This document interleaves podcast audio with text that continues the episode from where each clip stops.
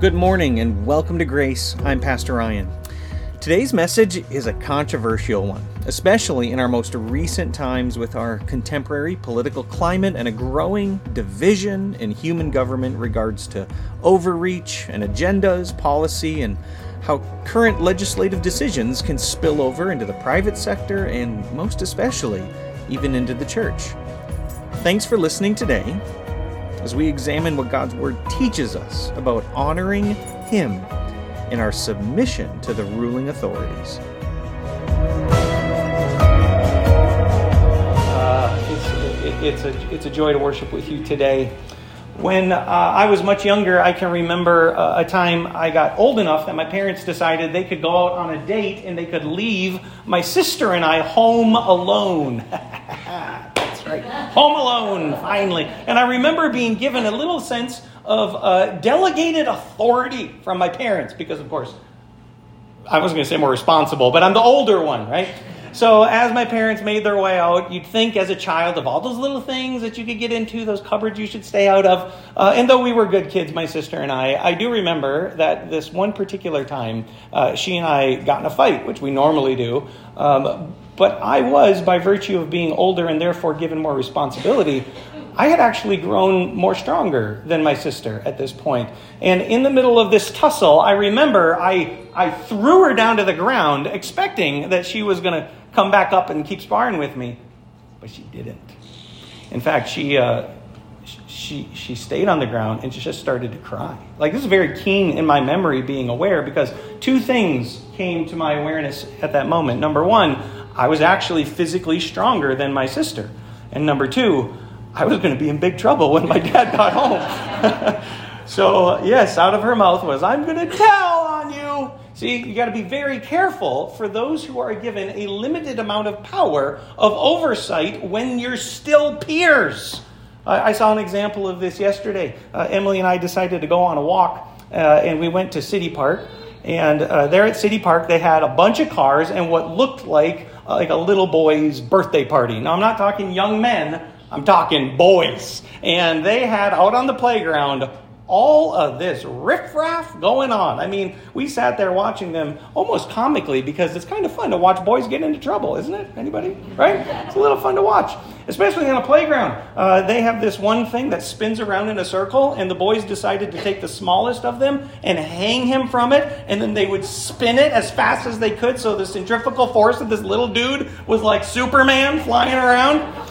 Uh, they have this other teeter totter. It's a four seater. And these brilliant little boys decided they would try to max it out so that you could spring your buddy off into the air. So you got a bunch of these little Elon Musks all deciding how they're going to launch their buddy up into space. It was awesome. It was a lot of fun. I remember being a little boy. And, and there was one, one thing that you had as a bit of a trump card whenever you got into a tussle out on the playground or when you were misbehaving. And I don't know if you guys remember this too, but do you remember being little? And if something didn't go your way, if, if, there, were, if there was some injustice that was happening while you were roughhousing, do you remember what you would say? I'm going to tell, I'm going to tell my dad was the one. I heard a mom out here too, but that's true. If you, you, you may say, I'm going to tell my mom, I'm going to tell my dad on you. Do you guys remember this? There, there is an appeal that is made when there is an injustice amongst peers to a higher authority. We're in a series that I've called I Was Wondering, and you all have given me some amazing questions. Um, I have, in my own um, difficulty, decided to take the hardest of those questions. And today is one that, from the moment I got it, I really have been ruminating over, studying over. I have uh, read thicker books. And in fact, I forgot one I was going to quote from today. That's probably in your benefit. But um, the, the question is a good one. It's a tough one. It's a timely one. Here's the question What do I do? How should I respond? What if man's law conflicts with God's word? That's a good question, isn't it? There was another one of the cards where the question was, why does church start at 9:30 instead of 9:50? I'd rather have that one really for today, right? That's a pretty easy question. But this is a good one. This is a question that not only is worth our time and understanding in our devotion to Jesus Christ as Lord, But this is a question that I think you and I are going to be very quickly able to identify is a timely one in our world today. How should the Christian respond when we see a peer level injustice by those who have been given a limited amount of authority over the rest of us, but who are actually in breach of the highest authority? What do we do? How do we as Christians respond? And we're going to be looking at a passage. In fact, this is the number one passage in the book of Romans on this subject. If you have your Bibles with you today, uh, uh, even if you don't, I invite you to take one out of the back of the pew in front of you. Uh, follow along as we read through it. And as you're turning there, um, I just need to make sure I give a little bit of disclaimer as we begin. Um, the, the, first is that th- this is a controversial subject. So I, I intend this to be potentially offensive to some people.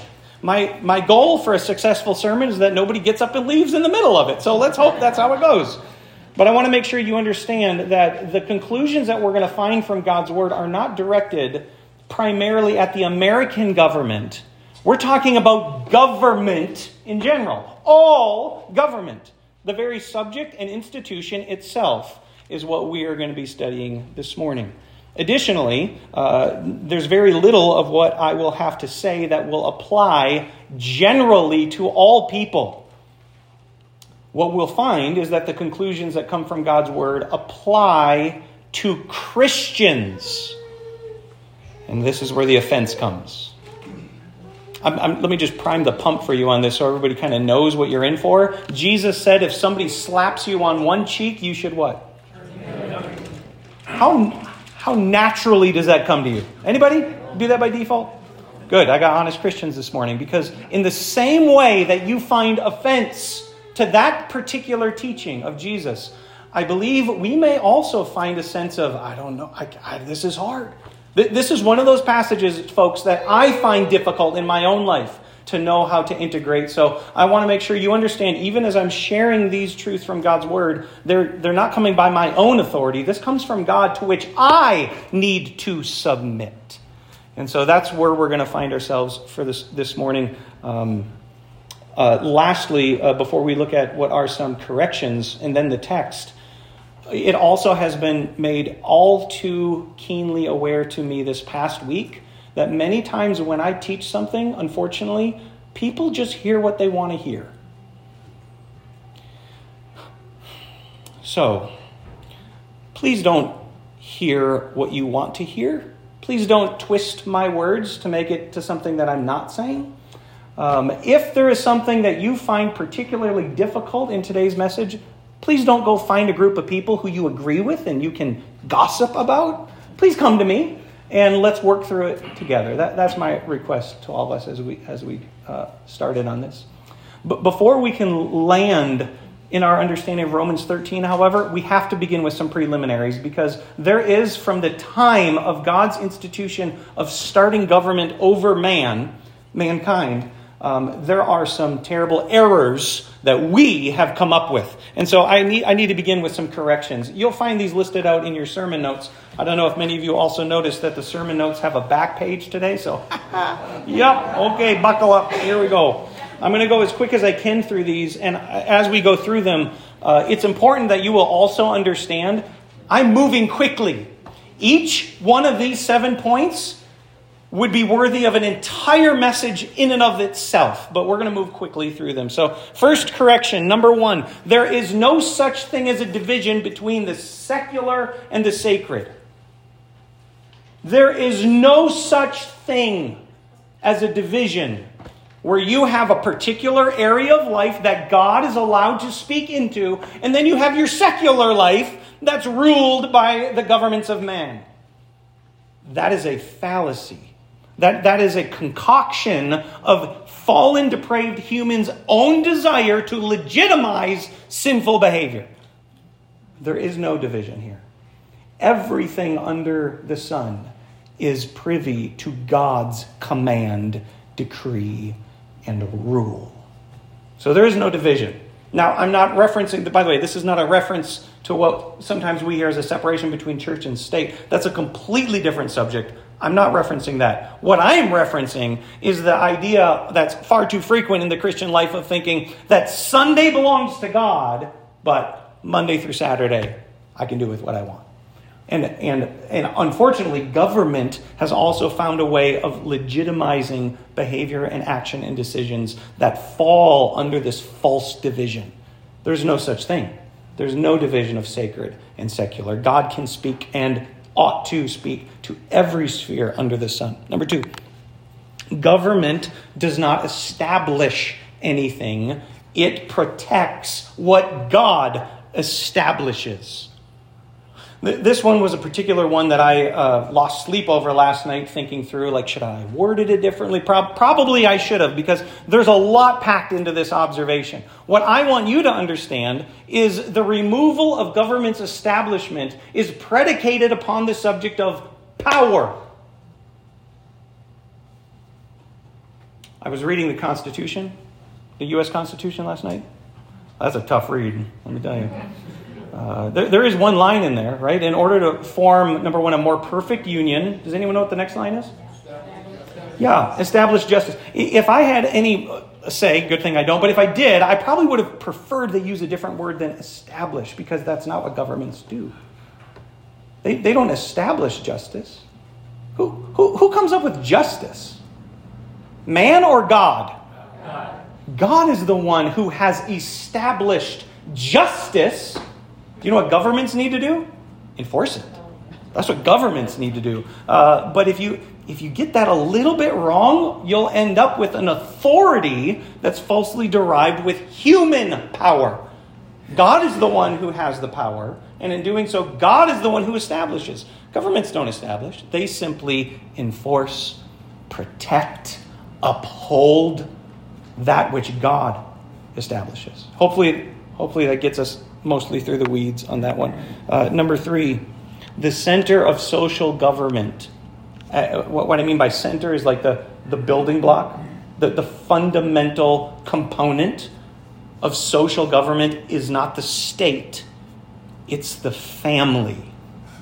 If you look at society and and the social interactions that happen amongst human beings in any culture, anywhere on the earth, it is a false conclusion to think that the, the foundational subset of that is the state or is human contrived government. That is not true. God actually has designed a more fundamental unit of social interaction. And the, at the base level, do you know what it is? It's the family.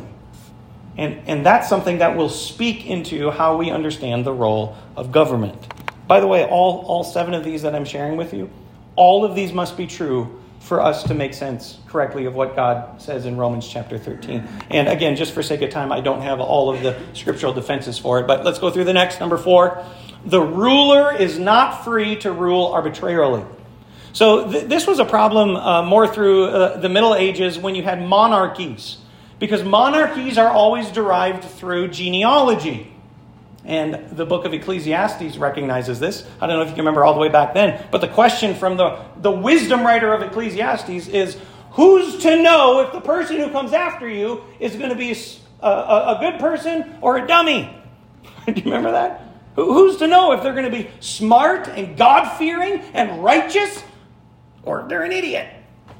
You don't know. Except what's the problem with monarchy? Doesn't matter. And so what you have is power given to people who should have never had power. And in doing so, they think, like probably you and I would if we were in their shoes as well, this is a chance for me to do what I want to do. I already shared with you when I was like 12, guilty, right?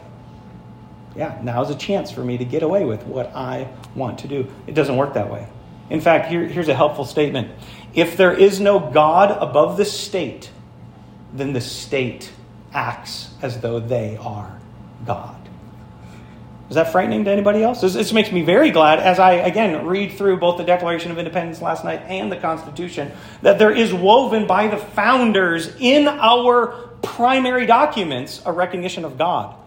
Right? That, that these uh, inalienable rights are derived from where? From our Creator and that they recognize that any government that's able to be governed governs by the authority of consent for those being governed. That's awesome language. That's incredible. Um, but there's a subtext to that, right? That the government only has power by the consent of the people. Well, where'd you get it from? Where in the world did you get? See, see, the subtext behind that is that that's been endowed by God. In fact, in the language of the Constitution, it says nature's laws and nature's God. If you pull out your money right now, what's your money say on it? In God we trust. Now, I, I see the direction of, uh, of the Western world moving faster and faster away from a recognition of God. But I just need to tell you, I'm very thankful that I live in this country and that the founders of this country recognized God in the primary documents. So, yeah, that's a, that's a problem. If you uh, do not have God above the state, then the state will act as though they're God. Number five, man's legality does not equal morality. Hopefully, you catch this right away. Basically, what this means is just because it's okay by law doesn't mean it's okay with God. Just because a bunch of humans, by popular vote, decided this is what we're going to deem proper, acceptable, and okay, that doesn't make it proper, and acceptable, and okay in God's eyes. So legality does not equal morality. Um, I just wrote down in my notes not everything that is legal is right, and not everything that is prohibited is wrong. We, we need a higher standard than man's legislation to determine that. Number six, this is a big one down through time. What's the error? The error is this Caesar is not Lord, Jesus is Lord. Now, that was a really good spot for an amen. Let me give you another chance, right? Here we go. Amen. Caesar is not Lord, Jesus is Lord. Amen. amen. Absolutely right. Jesus is Lord. In fact, this for the very first Christians was the reason why the state killed them. In fact, this was the encouragement to Christians uh, by those who were friends, secular friends. Look, what's it going to hurt, they would say. Just take a little pinch of incense. It's just a little bitty bit. It's just tiny bit of, and just burn it to Caesar. That's all you have to do. It's the tiniest little nod of the hat, dip of the knee to recognize Caesar as Lord. And then you're good, man. That's all it's going to take. And do you know what the Christians would do? We're not going to do it because Jesus is Lord. What you, troublemaker? What are you going to. And eventually, they would be arrested. Eventually, they would be bound, seized, and killed. This, folks, Christians, this is at the very core of the gospel message. Uh, if, you, if you divide down to the, to the lowest denominator of what it means to be a Christian, this one here is key. Caesar's not Lord. The news media is not Lord. Um, whatever particular form of entertainment that you subscribe to is not Lord. Jesus is our Lord.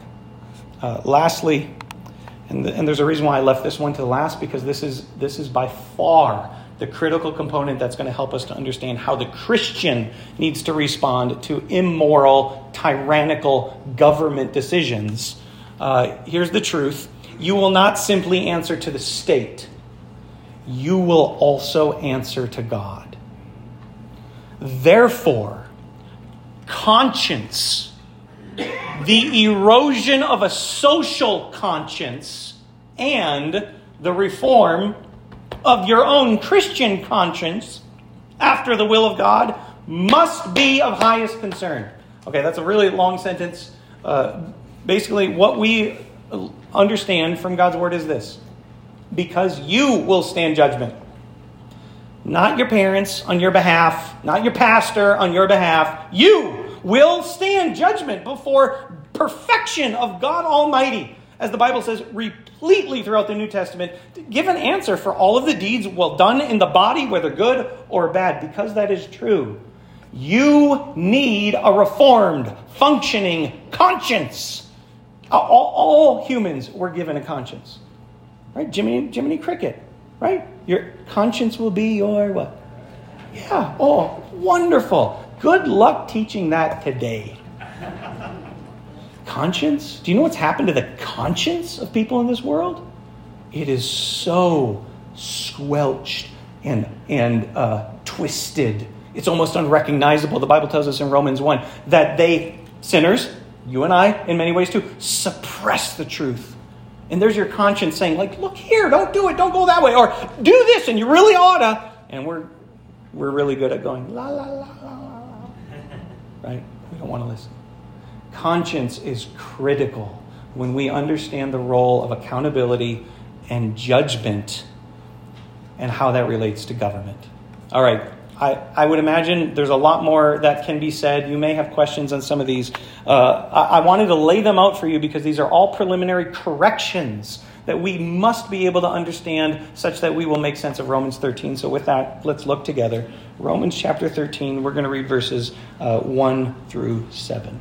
Paul says this Everyone must submit himself to the governing authorities for there is no authority except that which God established. The authorities that exist have been established by God. Consequently, he who rebels against the authority is rebelling against what God has instituted. And those who do so will bring judgment on themselves. For rulers hold no terror for those who do right but for those who do wrong. Do you want to be free from fear of the one in authority? Then do what is right, and he will commend you. For he is God's servant to do you good. But if you do wrong, be afraid, for he does not bear the sword for nothing. He is God's servant an agent of wrath to bring punishment on the wrongdoer. Therefore, it is necessary to submit to the authorities, not only because of possible punishment, but also because of conscience. This is also why you pay taxes. For the authorities are God's servants who give their full time to governing. Give everyone what you owe them. If you owe taxes, pay taxes. If revenue, then revenue. If respect, then respect. If honor, then honor. Okay, as as I have uh, taken my efforts to understand what the Holy Spirit wants to speak to the church, uh, particularly through the Apostle Paul in the context in which it's written, uh, I, have, I have laid out four main observations that are going to be listed as like run on sentences. So I would get marks off on my English uh, grammar or you know work here, but um, ho- hopefully you'll be able to see what I'm trying to do by giving us just a really long sentence for every one of these observations. The first one is this: God has established government. I, there's no way around this. Back in verse one, it says everyone must submit themselves to the governing authorities. Why? Why, Paul? Why should I submit? Here's the reason why: there's no authority except that which God has established. If you didn't catch it the first time, Paul repeats himself. The authorities that exist have been established by who? So, that's where we start. uh, God establishes governments. Therefore, the Christian must not be insurgent. Now, there were a lot of words I could have picked for that blank. If you look in your Bible, uh, my Bible uses the word rebel. Now, rebel is a word that has some, some breadth to what it could be referencing. And so I had to go and, and look it up in a little more detail. Like, what are we talking about here with rebelling? Because it, it seems like under unjust treatment, at some level, uh, there's a pattern in Scripture of people rebelling. I mean, Jesus himself even uh, escaped away when they were trying to seize him. Come on, Jesus, why you're rebelling, right? Is, is that what it means? And it doesn't. The, the Greek word that's used here is a word in reference to causing particular offensive pressure against authority. This is the this is the kid who's just always like, make me. I don't I don't want to, right? That's that's the attitude of what's happening here. it, it is it is those who are scheming to put together a not a passive resistance or any civil disobedience, but to put together a plot in subjugation of the authority. What's the best word I could come up with that? Somebody who's insurgent.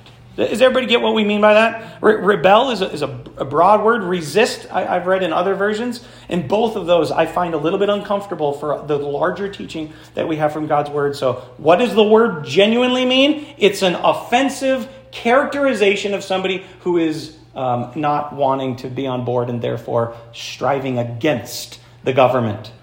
The Bible has forbid you and I from that. So why? Okay, why? Well, that's because God is the highest authority, which means if God instituted a lower one over you, your obedience to it is done so in recognition of a higher authority.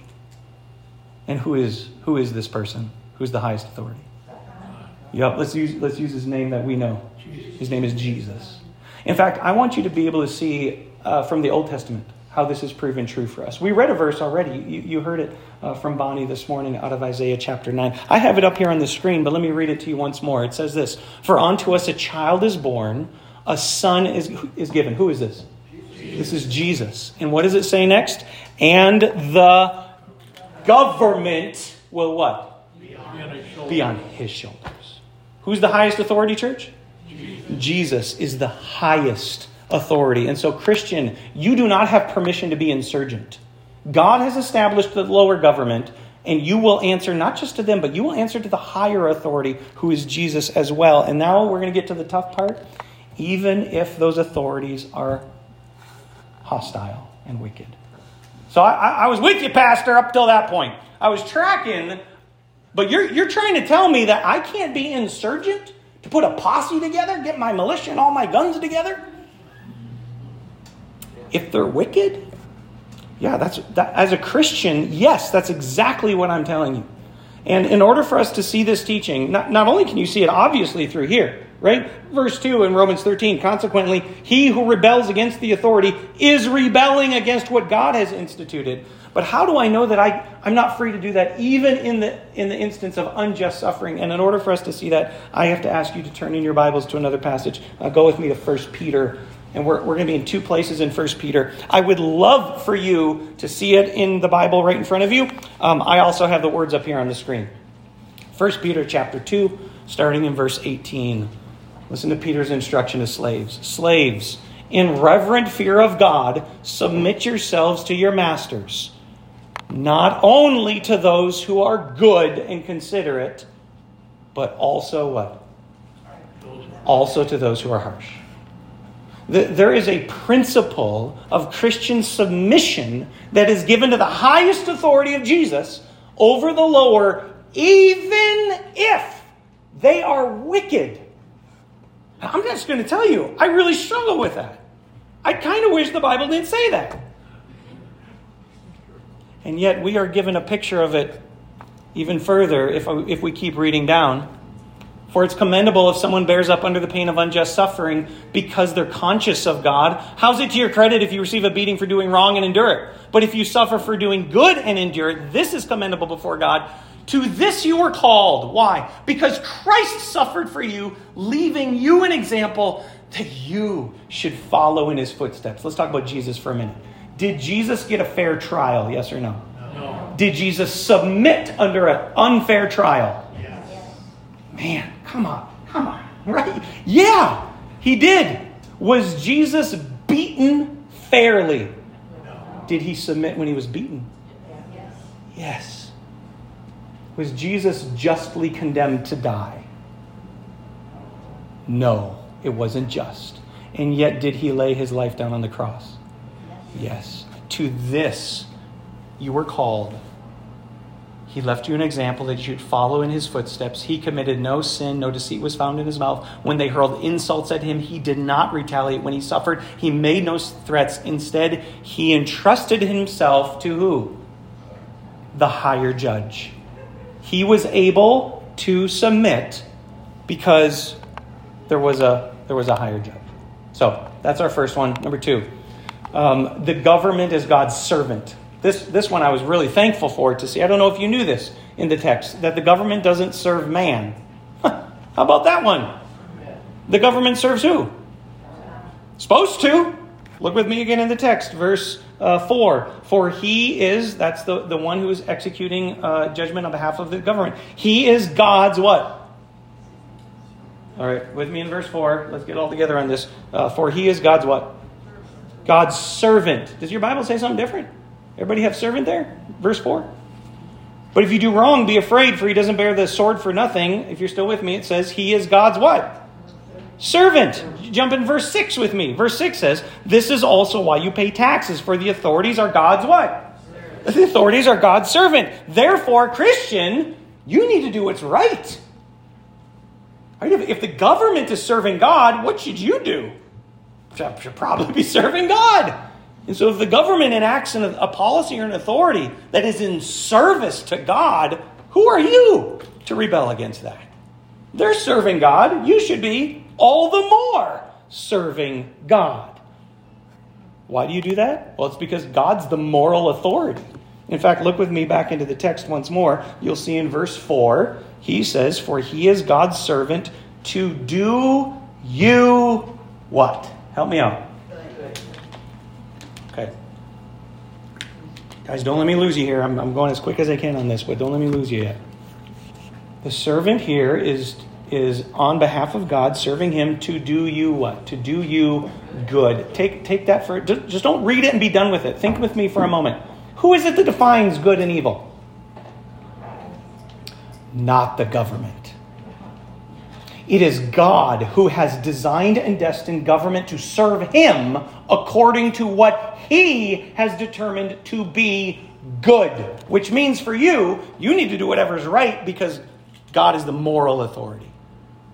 Everybody track with me? Like, yes, good, I get it. Here comes the bad one. Uh, actually, before we, before we do, I just want to show you again from Isaiah 9 how we know that. What is Jesus called?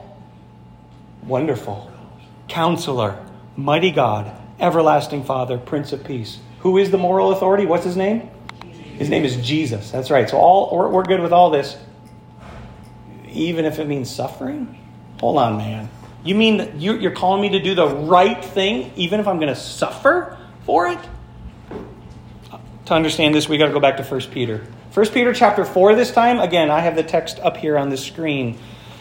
Dear friends, do not be surprised at the fiery ordeal that has come upon you to test you, as though something strange were happening to you, but rejoice inasmuch as you participate in the sufferings of Christ, so that you may be overjoyed when his glory is revealed. This is resurrection he's talking about. If you are insulted, because of the name of Christ, you are blessed, for the Spirit of glory and of God rests on you. If you suffer, it should not be as a criminal, uh, or a murderer, or a thief, or any kind of criminal, or even as a meddler. However, if you suffer as a Christian, do not be ashamed, but praise God that you bear his name. Everybody see it? So here's what this means Christian, you need to do what is what? You need to do what's right. God's the one who's defined what right and wrong is, and you're to do it even if it means you're going to suffer for doing it. Now, this second observation is going to be kind of the, the flip side of the third. So, number two and three go together here. Here's number three the government has been granted the sword of judgment. This is just a fact. This is just true. If you look with me again into the text, back into verse 4, he's God's servant to do you good but if you do wrong, be afraid, for he does not bear the sword for nothing. He is God's servant, an agent of wrath to bring punishment on the wrongdoer. God is the one who has positioned government in the place of bearing the sword of punishment. So, what should we do? Therefore, the Christian must submit because of God's judicial authority. God is the one who will judge and has positioned government in the authority, this, this lesser authority, for governing according to justice. God has done that. Well, where'd that come from? Who, who is the who is the judicial authority? Well, back to Isaiah 9. You'll see it right down here. Of the greatness of his government and peace, there will be no end. He will reign on David's throne and over his kingdom, establishing and upholding it with what? Who, who are we talking about? Jesus will do this. Uh, there's, a, there's a better one in Isaiah 11. Isaiah 11 it says, A shoot will come up from the stump of Jesse. This is a prophecy of who? I feel like I lost half you. Who is this we're talking about? The root, the, the, the shoot that comes from the stump? This is Jesus we're talking about. And the branch that will bear fruit, the Spirit of the Lord will rest on, the Spirit of wisdom and understanding, the Spirit of counsel and might, the Spirit of knowledge, and the fear of the Lord. He will delight in the fear of the Lord. He will not judge by what he sees or with his eyes or decide what he hears with his ears, but with righteousness he will what? He will judge the needy. With justice, he'll give decisions over the poor of the earth. He will strike the earth with the rod of his mouth, with the breath of his lips, he will slay the wicked. There is not time for me to share with you all of the verses that continually, Old Testament wise, to speak of God's judgment over the kings and the nations and the governments of earth. Who is the judicial authority? What's his name? Jesus. Jesus. And so, Christian, you must submit even if that means judgment.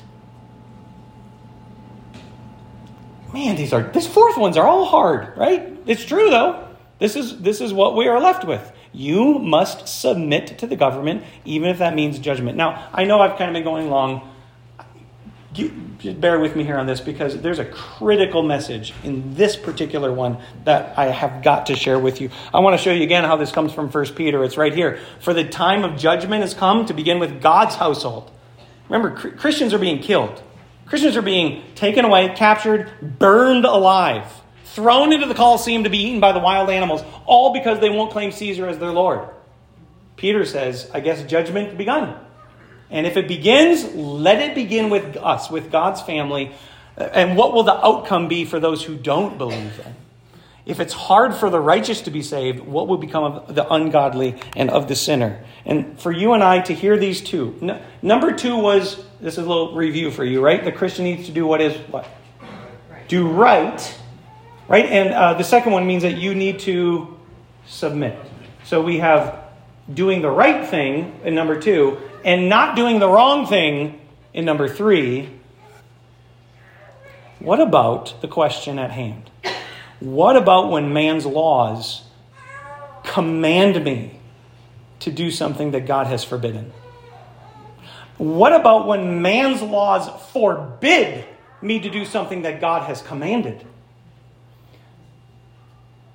The Bible gives us many pictures of this, but we don't have a term for it. And dependent upon the context, this term is used differently. I want to, I want to give you a word for it. It's called civil disobedience. Christian, you are called to submit to the government through civil disobedience if the government is asking you to do something God has forbidden or if the government forbids something that God has commanded. And here's how that works. At this point, you should be like, I feel like you've given me a paradox. How, how do we do that? And here's how the government always will give you two options. Do you know that? They'll always give you two options. You either do what we say or you get a fine, you get arrested, you lose your property, you lose your tax status privileges, right? Everybody with me on this? The government will always give you two options. And so the Bible and what I, am referencing here is that you need to submit to the government through disobedience, meaning, I'll take option B. I'm not going to obey what you're saying because it's against God's law. Therefore, send in the lions. And I want to give you two examples of that from the Old Testament. Um, by the way, there's many examples of this that come up. Uh, do you guys remember the midwives in Egypt? Right? What was the what was the decree from Pharaoh? Every time it's a boy baby, you're supposed to what? Kill it. And what the mid- midwives do? Civil disobedience. They said, uh, we're not going to do that. And then they made up a story with it. Uh, another example this is the wise men. Do you remember the wise men with Jesus, the magi? They come and they see Jesus, and Herod says, Hey, you guys, go, go check out what's going on in Bethlehem. And when you find the baby, come report back to me so I can send a little gift. The magi, the Bible says, are warned in a dream after they see baby Jesus or the child Jesus, and they return a different way. Did they obey Herod? Civil disobedience. Uh, t- two examples, though, that show your willingness to be judged. The first is Queen Esther.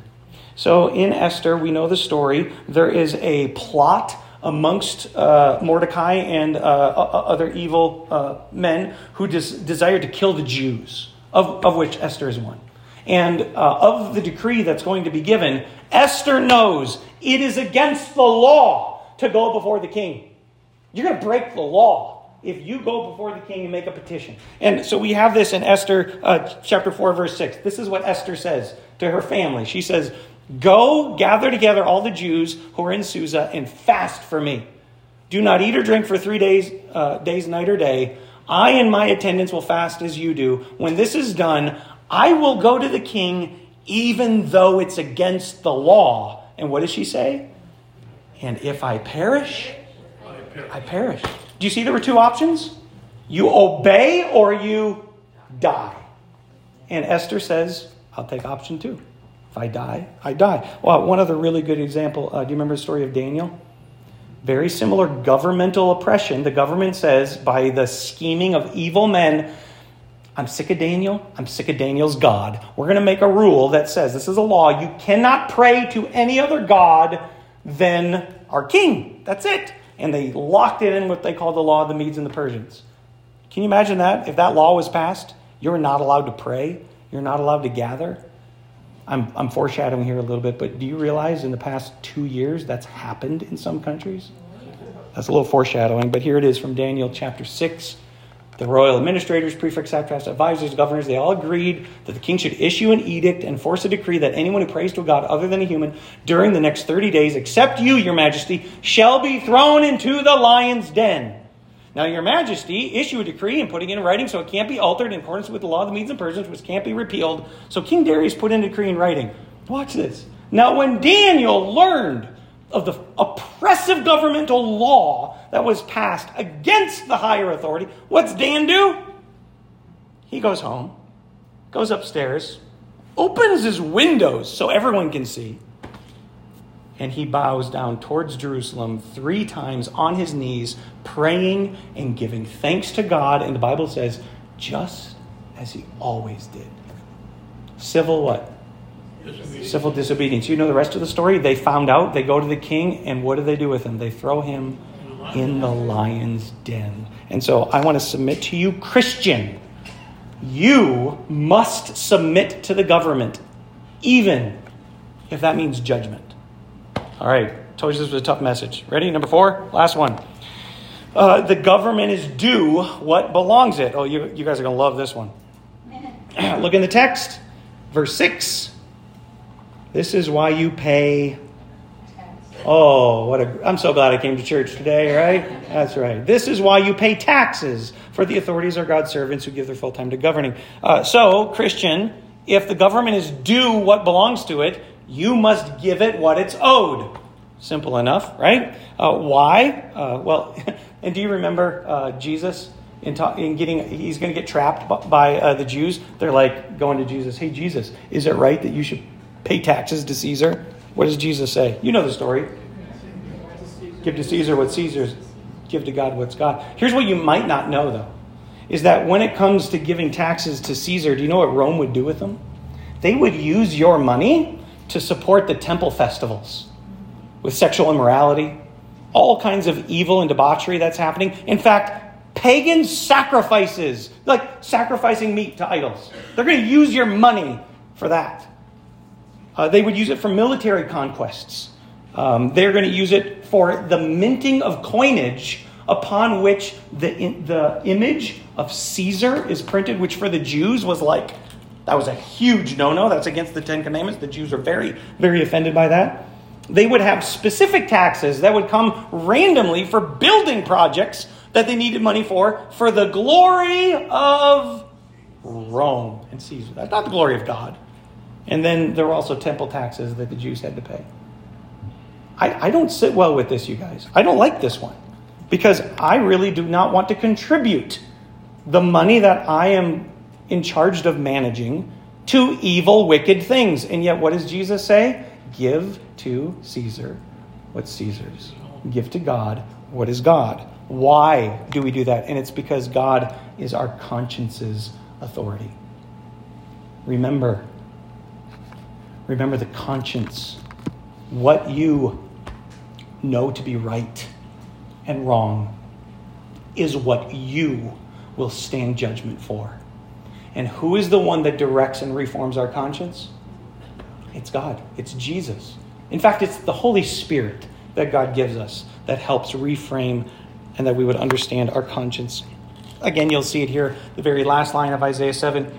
The zeal of the Almighty. That word zeal is a keen fixation to look intently on something. It's an awareness. This from Isaiah 11. It was the Spirit of the Lord that rested on him. It was the spirit of wisdom and understanding, the spirit of counsel and of might, the spirit of knowledge and the fear of the Lord, and he will delight in the fear of the Lord. Now, none of us in here delight in the fear of the Lord naturally. You don't. It is only by God's Spirit that you and I learn to place God as that higher authority. So, because God, Jesus, the Spirit, is the authority over our conscience, you and I need to give the government what they're due, even if the government is not conscious of God. Um, as we're following up here from 1 Peter 4, just to show you at the very end, how do you do this? How in the world can I do this? Well, so then those who suffer according to God's will should commit themselves to their faithful Creator and continue to do good, continue to do what's right. The only way you are able to pay taxes as you should even to things to be used for that you disagree with, is because you know they, the government, will answer to a higher authority. And so my conscience is not bound to this lower authority. My conscience is bound to the authority of God. All right. We, whew, we made it. Now, now we really got to answer the question. So what do I do then? Are you guys still with me? We're wrapping up here. Number one, what do I do when man's law conflicts with God's word? Well, you better know God's word.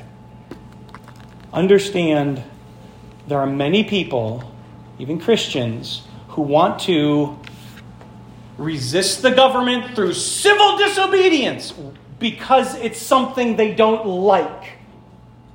Uh uh-uh. uh Wrong. It's not because you just don't like it. That doesn't give you any authority towards civil disobedience. It's only God's word that is the higher authority. So if you're going to claim some form of resistance against the government, to make sure that you are actually not rebelling against God Himself, it's predicated on this truth. You're claiming it to be God's word, then you better what? You better know God's word. And so that, that's my just first application for you. How well do you know God's word? There, there's no version of your standing upon some high horse of government frustration because it's just not the way I like it. Who cares? Who cares what you like? Do you submit to God's authority? Yes or no? Because if you do, then that gives you a grounding to say this is right and this is wrong. But if you don't know God's word, then man, go to Bible study. Figure it out.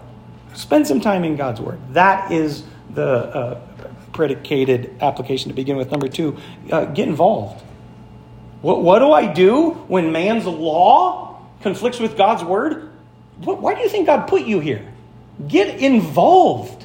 So, according to your conscience, you need to be invested in political reform in our world. Use your voice. You live in an amazing country. You have an amazing opportunity to do this through voting for those policies, those particular representatives, and a president who all desire to follow as God's servant. Does this make sense? Don't, don't pick somebody who's not serving God. Don't pick a policy that doesn't acknowledge and reverence God. Don't vote for those things. Get involved and use your voice to work for those things that are God's servant. Because what did we learn today? Government is what? God's servant. That's right. Government is God's servant. You better make sure that when you have ability to cast a vote, that you do so for the one who is God's uh, servant. Number three, you need to do what is right no matter what. Do what is right no matter what, even if that means you're going to be under judgment. Um, I, want, I want to share with you just the story again from Daniel, uh, the, the, three heroes. I love Shadrach, Meshach, and Abednego. You, you know the story, right? When you hear the sound, harp and the lyre and all the instruments, bow down and worship the image. And what do these dudes do? Not going to do it.